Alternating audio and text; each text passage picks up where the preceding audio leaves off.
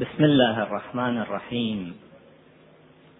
الحمد لله رب العالمين والصلاة والسلام على أشرف الخلائق والمرسلين نبينا محمد وآله أجمعين.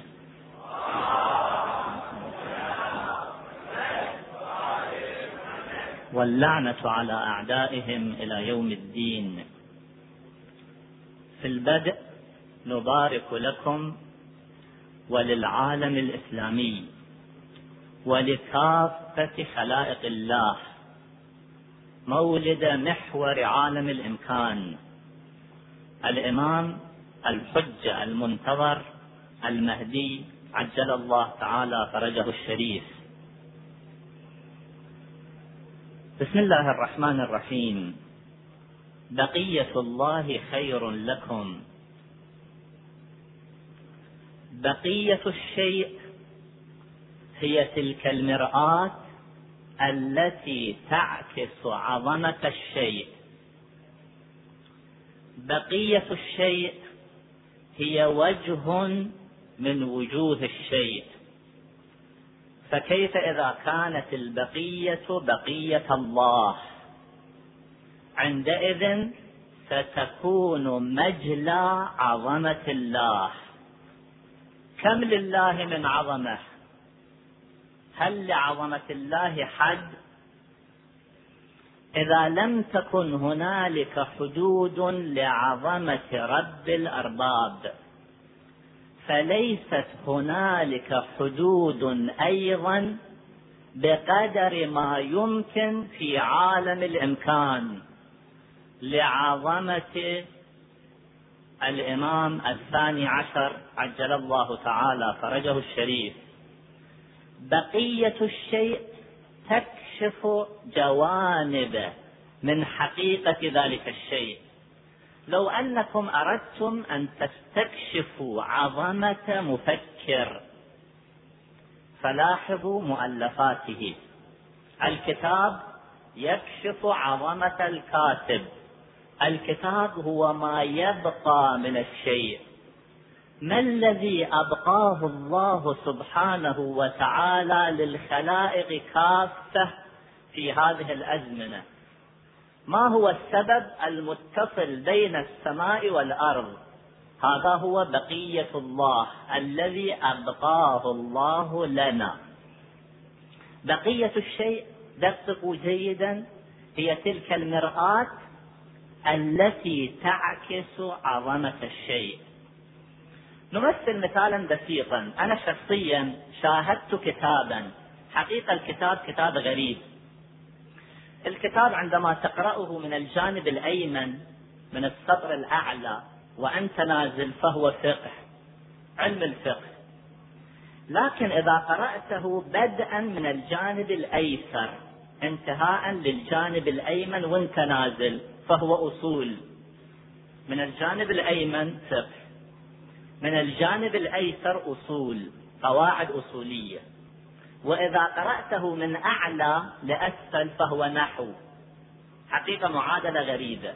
وإذا قرأته من أسفل لأعلى فهو صرف. وإذا قرأته بهذه الطريقة فهو علم. وبهذه الطريقة فهو علم آخر. ستة علوم في هذا الكتاب أنا شخصيا شاهدت هذا الكتاب. كم هذا الكتاب يكشف عن عظمة المؤلف؟ أية عقلية جبارة هذه التي استطاعت أن تؤلف كتابا كل وجه من وجوهه علم من العلوم. فكيف برب الأرباب؟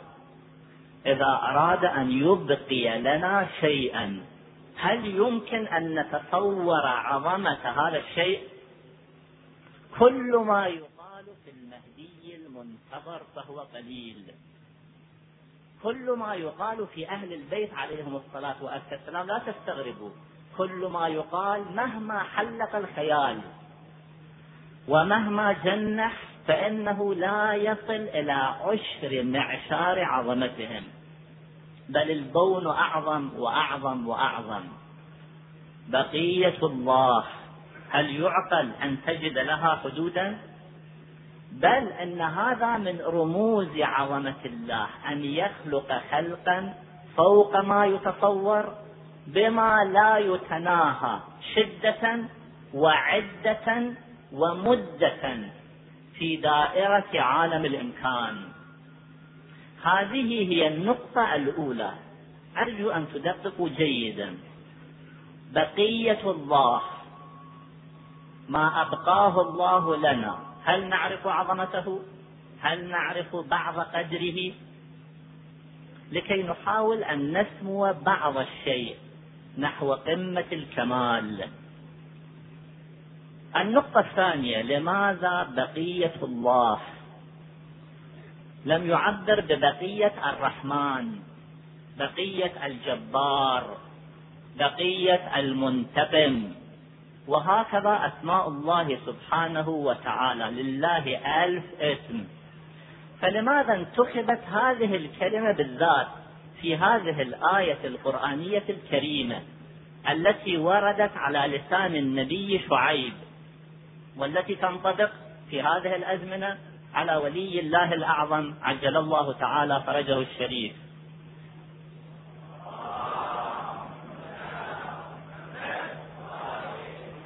بقية الله وليس بقية الرحمن. لماذا؟ لأن الله دققوا هنا جيدا. الله هو تلك الذات المستجمعة لجميع صفات الكمال. والتي تدل على صفات الجلال أيضا. أراد رب العزة للمهدي المنتظر أن يكون مجلى صفات الله دامت المشاعر محدودة. يا من هو اختفى لفرط نوره. الظاهر لكنه في الوقت نفسه الباطن في ظهوره. ولي الله الأعظم عجل الله تعالى فرجه الشريف هو أيضا تلك الحقيقة الخفية جدا الجلية جدا. الخفية جدا الجلية جدا.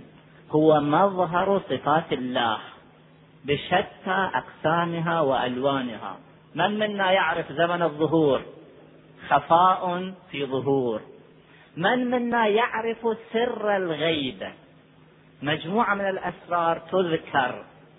ولكن في الروايات مجموعة من الأسرار قد ذكرت للغيبة والإمام عجل الله تعالى فرجه الشريف يعبر عن السر في غيبته بالقدر الذي نستطيع أن ندرك. فيشبه ذلك بالشمس خلف السحاب. لكن هل نستطيع أن ندرك كل مغزى وكل معاني وفلسفة هذه الغيبة؟ هل أدرك العلم الحديث كل فوائد الشمس؟ كل ما انطوت عليه المنظومة الشمسية؟ وهي عالم مادي بسيط. بقية الله والحديث طويل نقتصر على هذه الإشارات الطفيفة. بقية الله خير لكم. هذا الخير الذي لا شر فيه على الإطلاق. هذا هو الخير المحض.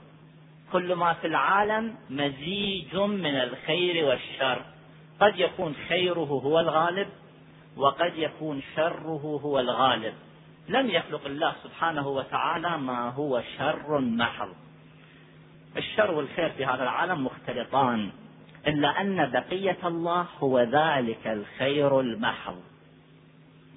خير لكم سواء في الدائرة الفردية أو في الدائرة العامة. نتوقف هنا عند قصة رائعة لها دلالة تكون عبرة لنا جميعا إن شاء الله. خير لكم. لنعرف وجها من وجوه هذا الخير والفيض المنبثق. أحد علمائنا الأبرار وكان يسمى بالملا محمد تقي الباسطي. هذا الرجل كان من أولياء الله. ونأمل جميعا ببركة صاحب هذه الليلة المباركة أن يجعلنا جميعا كذلك من أولياء الله سبحانه وتعالى. هذا الرجل كان من أولياء الله الملا محمد تقي الباسقي كان يدرس ويدرس في النجف الأشرف. ذات يوم فكر في زيارة الإمام الرضا عليه الصلاة وأزكى السلام ولكن هل يزور الرضا راكبا؟ كلا. قرر أن يزوره من النجف الأشرف إلى مشهد المقدس ماشيا على رجليه وما أصعب ذلك. لكن ما أسهله على العاشق على المحب على الذي ذاب في حب أهل البيت عليهم الصلاة وأزكى السلام انطلق هذا الرجل. من منا يمتلك هذه العزيمة؟ أن ينطلق ماشيا إلى مشهد أو إلى المدينة أو إلى النجف وكربلاء. من منا يمتلك العزيمة لكي يصلي في الليل كل ليلة 11 ركعة صلاة الليل على الأقل؟ هذا الرجل انطلق ماشيا إلى مشهد. يقول عندما عبرت الحدود والجو والفصل شتاء الثلوج وجدتها تغطي المنطقة بأجمعها. الوديان مكسوة بالثلوج. الجبال قطعة من الثلج. والبرد قارص إلى أبعد الحدود. أنتم تصوروا أنفسكم في هذا المنظر. وحيد فريد. في منطقة جبلية والثلج والوفر يتساقط من السماء. يقول كنت أصعد جبل شديد الارتفاع. عندما وصلت إلى قريب القمة. وإذا بالمغرب على وشك أن يحل. على وشك المغرب. يقول تحيرت ما الذي أصنع؟ وإذا بي أرى مقهى قلت ألتجئ إلى هذا المقهى هذه الليلة ثم أنطلق غدا صباحا. عندما دخل الملا الباسقي هذا المقهى خلوا أنفسكم مكانه حقيقة. هذا الامتحان كل واحد منا يتعرض له بطريقة أو بأخرى. يقول دخلت المقهى وإذا بي أرى جمعا من الناس يلعبون القمار أجلكم الله. فتحيرت ما الذي أصنع؟ هل من الصحيح وأنا المؤمن أن أسكن في مقهى وجمع من الناس يلعب القمار؟ إحنا كثير من المنكرات نشوفها لكن هل نردع وهل ننكر هذا المنكر؟ وإذا ما قدرنا ننكر هل نبتعد؟ المهم يقول فكرت مع نفسي أنه هل أنهاهم عن المنكر أو لا؟ يقول بعدين على ضوء القرائن حدث أن نهيي إياهم عن المنكر غير مجدي. يعني ما راح ينفع على حسب ما استنبط. زين إذا فكرت أن أخرج من هذا المقهى. تصوروا الموقف الصعب حقيقة. خرج من المقهى وين؟ الليل قد أقبل والثلوج تتساقط من السماء والمنطقة جبلية باردة إلى أبعد الحدود. يقول كنت أتمشى خارج المقهى وأنا متحير إلى الصباح شو أسوي؟ أتمشى بهذه الطريقة؟ لكن المؤمن إيمانه أقوى من الجبل وأقوى من الثلج ومن الزمهرير أيضا. يقول تمشيت فترة من الزمن وأنا متحير. أنتم خلوا أنفسكم في مواقف الامتحان. امرأة أجنبية تمر. هل أتطلع عليها أم لا؟ صبروا أياما قليلة. أعقبتهم راحة طويلة. موسيقى أو غناء. أستمع عليه أم لا؟ كذبة سوداء أو بيضاء. أكذب أو أمسك وأطبق شفتي لا سمح الله مال حرام. هل أقتحم؟ حقوق شرعية. ناذر أي شيء تعلق بذمتي. جار زوجة أؤذيها أم لا؟ هذا كله امتحان حقيقة. يقول أنا خرجت أتمشى خارج المقهى. لأن ما يجوز لي شرعا أو من المرجوح شرعا أن أكون في مقهى وجمع يلعبون القمار. ومتحير إلى الصباح كيف أقضي هذه الليلة؟ وإذا بي فجأة أرى في جانب من الصحراء شجرة وارثة الظلال شجرة خضراء كأجمل ما تكون. وإذا بي أجد تحتها رجلا عليه مهابة الأنبياء ونور الأولياء وهو يخاطبني ويقول إلي إلي محمد تقي إلي إلي هنيئا له. هنيئا له تلك السعادة العظمى. رزقنا الله وإياكم. قال لي ذلك الرجل الذي عليه مهارة الأنبياء ونور الأولياء الجالس تحت تلك الشجرة التي تحيط بها الثلوج والبرد من كل مكان. محمد تقي إلي إلي. يقول استغربت ذهلت لهذا المنظر. اقتربت بمجرد ما دخلت تحت ظلال الشجرة وإذا بي أرى الجو ربيعي كأنني في الربيع. وجو معطر إلى أبعد الحدود. عطر النبوة يضوع في ذلك الجو. يقول دخلت سلمت. وأنا مستغرب من هذا المنظر. هذه الشجرة الفريدة في هذه الوديان والجبال. وهذا الرجل يقول جلست قليلا. قال لي ليس مكانك في ذلك المقهى مكانك عندي يا محمد تقي. يقول بعد قليل فكرت من هذا الرجل؟ من هو؟ وإذا بي أعرفه على حقيقته. أعرف أن هذا الرجل هو ولي الله الأعظم. فسررت أي سرور وانتهزتها فرصة. هل هنالك مجال للنوم؟ كلا وألف كلا. بدأت أنهل من نمير علمه. حتى الصباح هنيئا له هذه المكرمة. ولكن والذين جاهدوا فينا لنهدينهم سبلنا. يقول عند الصباح أراني الطريق وقال لي سأراك مرتين أيضا مرة في قم وأخرى في طريقك إلى سبزوار. وهكذا كان والقصة طويلة. بقية الله خير لكم. كل واحد منا مؤهل لأن يكون تلك الأرض التي تهبط عليها تلك البركات. ولكن نحتاج إلى جهاد. نحتاج إلى جهاد النفس. جهاد حقيقي. لحظة بلحظة. ليس ساعة بساعة بل لحظة بلحظة. هذا هو الجانب هذا هو نموذج من الجانب الفردي. نأتي للجانب العام ونربط الحدث بما يجري في عالم اليوم. عالم اليوم متعطش للمهدي المنتظر. عجل الله تعالى فرجه الشريف. هو المنقذ الحقيقي. العالم وصل إلى طريق مسدود. لا مناص إلا بالرجوع إلى المنقذ. أضرب لكم بعض الأمثلة السريعة على ذلك. الولايات المتحدة الأمريكية هي قمة العالم المادي من الناحية الظاهرية. وهي تمتلك من الثروات ومن الإمكانات ما لا يحد يعد ولا يحصى ولكنها وصلت للطريق المسدود. هذا العالم المتحضر الثري إلى أبعد الحدود يحتاج إلى المنقذ ورسالتنا ومسؤوليتنا أن نوصل إليهم هذه الرسالة. أضرب لكم بعض الأمثلة السريعة جدا. لكي تعرفوا كيف أن العالم وصل إلى طريق مسدود. الآية القرآنية الكريمة ماذا تقول؟ تقول يمحق الله الربا ويربي الصدقات. ربما نتصور كيف المرابي تزداد أمواله لحظة بلحظة. فكيف يمحق الله الربا؟ هناك طرق أكثر من طريق لكي يمحق الله الربا. وكل عالم يدور في خارج دائرة إرادة الرب التشريعية. ومن أعرض عن ذكري فإن له معيشة ضنكا. المبنيين الدوليين في نيويورك عندما ضرب أخذوا هذا الرقم كشاهد. الإنسان لا يأخذ الغرور أنه أصبح من الناحية المادية أو العسكرية ذاك المقتدر. عندما ضرب في الأسبوع الأول يعني من 11 سبتمبر إلى 18 سبتمبر. الخسائر التي لحقت بسوق الأسهم والبورصة تدرون كم كان مبلغها؟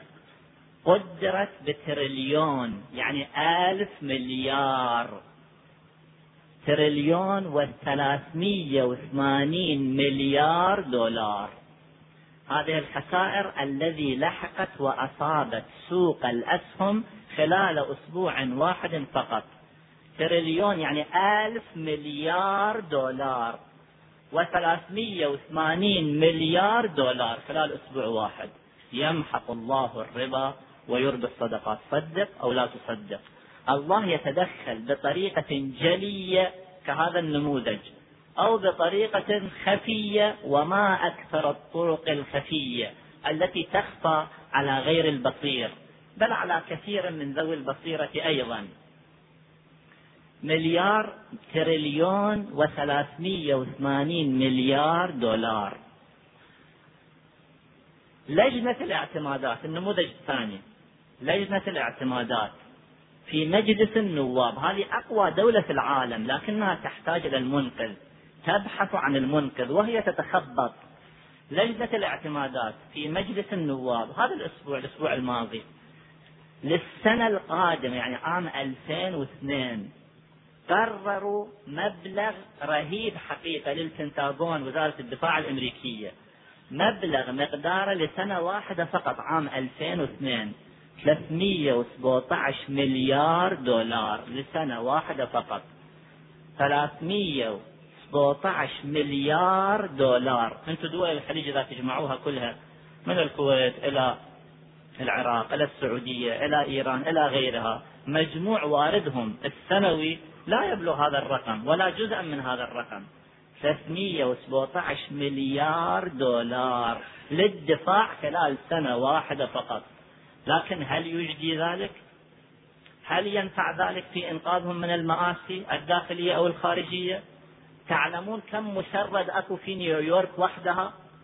مشرد يعني ما عنده مأوى. أكثر من ثلاثين ألف مشرد في نيويورك وحدها. مدينة نيويورك مو ولاية نيويورك. وكذا من المشردين في مناطق أخرى في الولايات المتحدة الأمريكية. إذا كان قسم من هذه الأموال كم مليار فقط؟ يروح إلى هؤلاء المشردين. ما الذي كان يحدث؟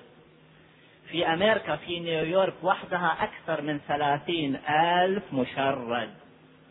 لكن في حكومة أمير المؤمنين ومولى الموحدين الإمام علي بن أبي طالب عليه صلوات المصلين. تلك الإمبراطورية الشاسعة التي غطت أكثر من ثلثي الكرة الأرضية. تجد مشردا واحدا فقط. يثير غضب الإمام. فيبحث له ويعين له مأوى فورا. ذلك النصراني الشيخ الكبير المعروف.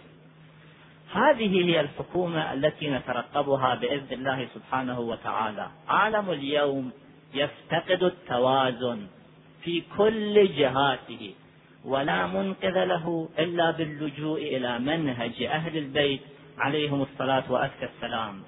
ونحن يجب أن نكون حملة هذه الرسالة. يجب أن ننطلق بكل قوة وبكل عزيمة في شتى الحقول لإيصال هذه الرسالة. أنا أمثل لكم مثال أيضا لتعرفوا عظمة المسؤولية. نحن كم كتابا طبعنا عن مولى الكونين عن صاحب الزمان عجل الله تعالى فرجه الشريف. كم كتابا طبعنا عن سيد الشهداء عليه الصلاة والسلام. عشرة آلاف عشرين ألف مائة ألف. أحد الأصدقاء كان ينقل سمعت قبل فترة أن كتابا طبع في الولايات المتحدة الأمريكية في عشرين مليون نسخة. تصوروا هكذا يتحركون. يقول رحت إلى أحد المكتبات لكي أشاهد هذا الكتاب. ما هو الكتاب الذي يطبع منه عشرون مليون نسخة؟ ويشترون الناس يعني. يقول سألت صاحب مكتبة شهيرة أن هذا الكتاب الذي طبع أخيرا في عشرين مليون نسخة أعطني نسخة منه لكي أشاهده. قال لي ما اسم الكتاب؟ قلت له هو هذا الكتاب المطبوع منه عشرين مليون نسخة. فضحك قال لي الكتب اللي تطبع على 20 مليون نسخة كثيرة عندنا مو كتاب وكتابين. أنت اسألني عن الكتاب اللي طبع منه أخيرا سبعون مليون نسخة. هذا كتاب قليل عندنا وأعطاني الكتاب قال لي هذا الكتاب طبع حديثا في سبعين مليون نسخة. هكذا يتحركون. كم كتابا طبعنا عن أهل البيت عليهم الصلاة والسلام. كم مسجدا وحسينية أسسنا باسمهم. وكم مستشفى ومكتبة. أحد أهل الخبرة كان يقول لي على حسب الإحصاء للمسيحيين في العالم مليون مستشفى. مليون مستشفى ومستوصف أسسها المسيحيون في العالم. فكان يقول إحنا كمسلمين إذا نريد بالسنة نأسس ألف مستشفى. يعني كم سنة لازم يطول؟ يعني ألف سنة. بعد ألف سنة راح نوصل لعددهم الحالي. ألف سنة كل سنة تأسس ألف مستشفى. بعد ألف سنة أنت يعني رجعت إلى ألف سنة قبل ما عليه المسيحيون. يجب علينا أن ننطلق وأن نتحرك بكل قوة. بقية الله خير لكم إن كنتم مؤمنين. أداة الشرط أيضا موجودة على حسب بعض المعاني. بقية الله خير لكم إن كنتم مؤمنين. أختم حديثي. بقصة أخرى تقربنا إلى ولي الله الأعظم أكثر فأكثر.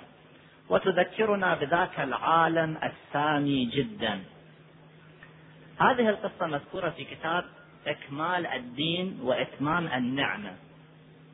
يقول أحد كبار المشايخ باسم أحمد بن فارس الأديب يقول منطقة همدان في ذلك الوقت كانت منطقة سنية لا تكاد تجد فيها شيعيا المنطقة كلها سنية بالكامل. يقول استغربت عندما شاهدت فيها مجموعة من الشيعة الأتقياء الورعين عائلة كبيرة جدا متشعبة كلهم شيعة. يسمون ببني راشد فاستغربت سر هذا التحول وسر هذا الاستثناء. أحمد أحمد بن فارس الأديب يقول بدأت التحقيق. وإذا بي أكتشف بأن الجد الأعلى لهذه الأسرة اللي سموا باسمه بنو راشد. هذا الرجل كان سني انطلق إلى الحج. عندما رجع مع القافلة كان شاب نشيط. قال ليش أنا أتقيد بالقافلة وأتحرك ببطء؟ فنشطت هو الجد. المنقول عن القصة. يقول نشطت في الحركة. جلست أسبق القافلة. بعدين أستريح قليلا إلى أن تلحق بي القافلة. فنشطت. وتقدمت القافلة بكثير. بعد ذلك تعبت. بدأت أستريح قليلا. نمت وغرقت في نوم عميق. وإذا القافلة الليل يجي والقافلة تمر وهو داخل في منام عميق جدا. يقول غير ذاك اليوم الشمس بدأت تسطع علي وتشرق علي فتأذيت من حرارتها فأفقت شفت لا القافلة موجودة ولا أثر الطريق موجود. فقلقت جدا. في هذه الصحراء الشاسعة. لكن لاحظوا النقطة. قلت أتوكل على الله سبحانه وتعالى. وأنطلق. والله هو الهادي. توكلت على الله وانطلقت. مشيت جانبا من الزمن فترة من الزمن. وإذا بي فجأة أرى أرضا خضراء كأنها سقيت بالغيث للتو كأن المطر نزل عليها للتو. يقول استغربت هذه الأرض الخضراء. لم أحدها من قبل في هذا الطريق. صحراء قاحلة بيداء جرداء. وإذا بي أرى أرضا خضراء تظللها الأشجار وكأنها سقيت بالمطر بالغيث للتو يقول شفت تربتها تربة ندية جدا. استغربت شنو هذه الأرض؟ دخلت. مشيت بعض الوقت وإذا بي أرى قصرا يلوح في الأفق كأنه سيف على حسب تعبيره. السيف عندما تنعكس عليه أضواء الشمس يبرق بطريقة خاصة. فهذا القصر من شدة جماله وصفاءه كأنه سيف. يقول استغربت شنو هذا القصر؟ شنو هذا المظهر؟ اقتربت من القصر إلى بوابة القصر. وإذا بي أرى خادمين أبيضين واقفين على باب القصر. سلمت عليهما فردا علي بأجمل الجواب. قلت لمن هذا القصر؟ وما هذه الأرض؟ قال لي اجلس فقد أراد الله بك خيرا. هنيئا له حقيقة هذا التوفيق. فقد أراد الله بك خيرا. نأمل أن يريد الله بنا جميعا هذا الخير العظيم ببركة هذه الليلة المباركة. دخل أحدهما ثم رجع قال قد أذن لك المولى بالدخول. فدخلت وإذا غرفة عليها ستار. فرفع الستار وإذا بي أرى فتى كأنه بدر في ظلام.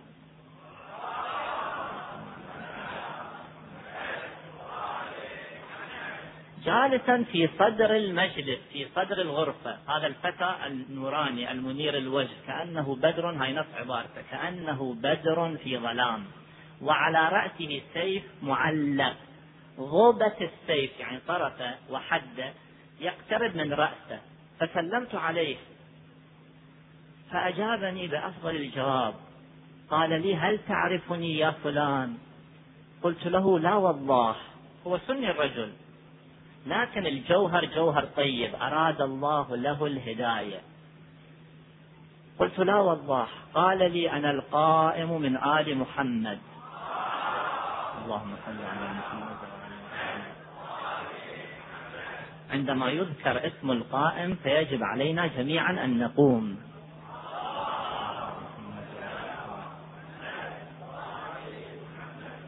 احتراما لاسمه الشريف. عندما شخص محترم يدخل المجلس تقوم له فكيف إذا ذكر اسم ولي الله الأعظم؟ صلى الله